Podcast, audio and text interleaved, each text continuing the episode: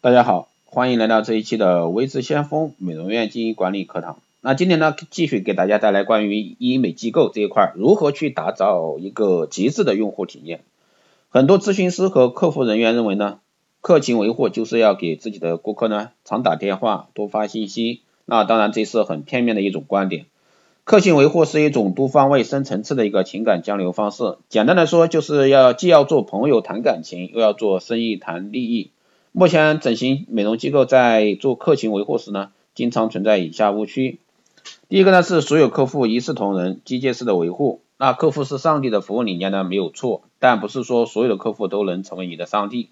根据一个二八法则，医院百分之八十的利润来源于百分之二十的顾客。如果说你的医院不是这样，这就说明医院的客户服务有问题。还有就是做客户维护时呢，采用千篇一律的机械式话术，让客户感觉呢。冷冰冰的，就像是接受一台机器的服务。医美外星人认为呢，要求咨询师和客服人员使用统一的话术是最愚蠢的一个做法。咱们又不是中国电信啊，人家是垄断行业，可以强迫客户啊去忍受冷冰冰的机械式服务。第二个呢是关注短期利益啊，人为关怀不够，表现在咨询过程啊开发过度，术中人性化服务欠缺，术后缺乏心理疏导。那只关心客户的一个钱包，不关心客户的感受等。整形美容是一种过程的一个消费啊，不像其他医疗服务，只要结果就好，那治病好，治病治好就行。那所以说，求美者的情感需求是特别复杂的，不关注情感需求的服务都是无用功。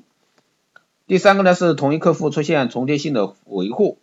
因为业绩直接影响工资收入啊，医院内不同岗位都会尽量争取客户的资源，所以说同一客户有时一天会同时接到啊电话咨询、现场咨询、护士、客服专员的问候电话，最不能忍受的就是他们说的内容啊都是一样，那这种情况不但不能维护客户关系，相反呢只会让客户反感，最后选择离开。第四个呢是害怕客户投诉，那很多咨询师或者说客服人员接到客户投诉后呢？要么就是敷衍式的一个安慰，要么就推到相关部门去处理，不能站在客户的角度去帮他解决问题。其实帮客户处理好他的一个不满呢，比平时打一百个电话都管用啊。那怎么样做客服啊客情维护，才能让客户不但消费或者说转介绍客人呢？那第一个做好客户分析，对客户实行 A、B、C 分类管理，这个其实我们前几期节目已经讲过了。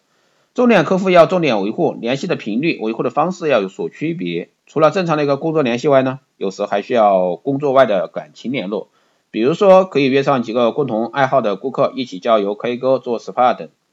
第二个呢，平时应该建立客户的详细档案，这和病例档案不同，要收集客户的各种情报资料，包括婚姻、工作、爱情、爱好、生活习惯、忌讳，以及每次来的聊天内容等等。只有建立了这样的详细档案呢。才能有针对性的做好客情维护。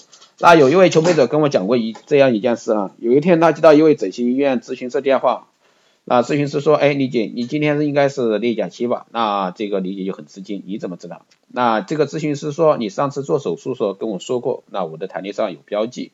那你上次还说最近来例假时肚子很胀，那我昨天遇到一位老中医，正好帮你问了一下，他给了个小偏方，我下班后呢给你送过去。那李姐告诉我，她听到这样的话呢，眼睛都会湿润的。啊，所以一定要帮这个咨询师多介绍几个朋友去做皮肤保养。那这个小故事对客情维系中的人为关怀是最好的一个诠释了。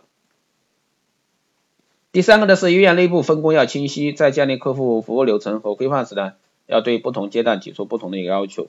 术后一个月内的客情维护以科室为主，一个月后呢应转交给咨询部门，一年后呢应由客服部门为主啊进行维护。不管是哪个岗位进行客户回访，都应在信息系统内进行一个详细的登记。第四个呢是要把老顾客啊利益和医院进行捆绑，让每位顾客呢都成为医院的一个推广员。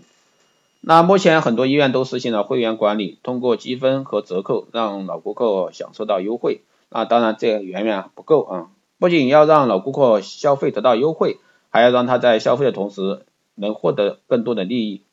那介绍顾客呢，要给予利益回报，甚至可以延伸到下线的一个下线，类似于直销。那这种模式呢，一定要打破传统的会员管理模式，使医院的门诊量和业绩呢持续上升。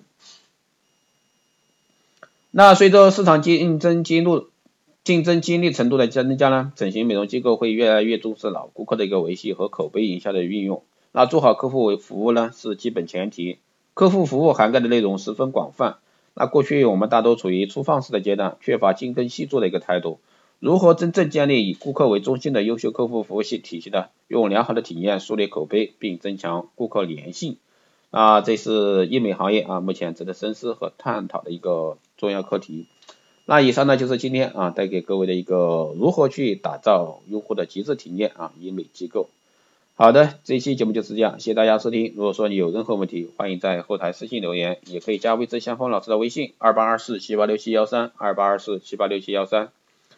备注电台听众可以快速通过，更多内容关注新浪微博微知先锋获取更多资讯。如果说你想报名光电医美课程的班，那欢迎在后台私信。好的，这一期节目就是这样，我们下期再见。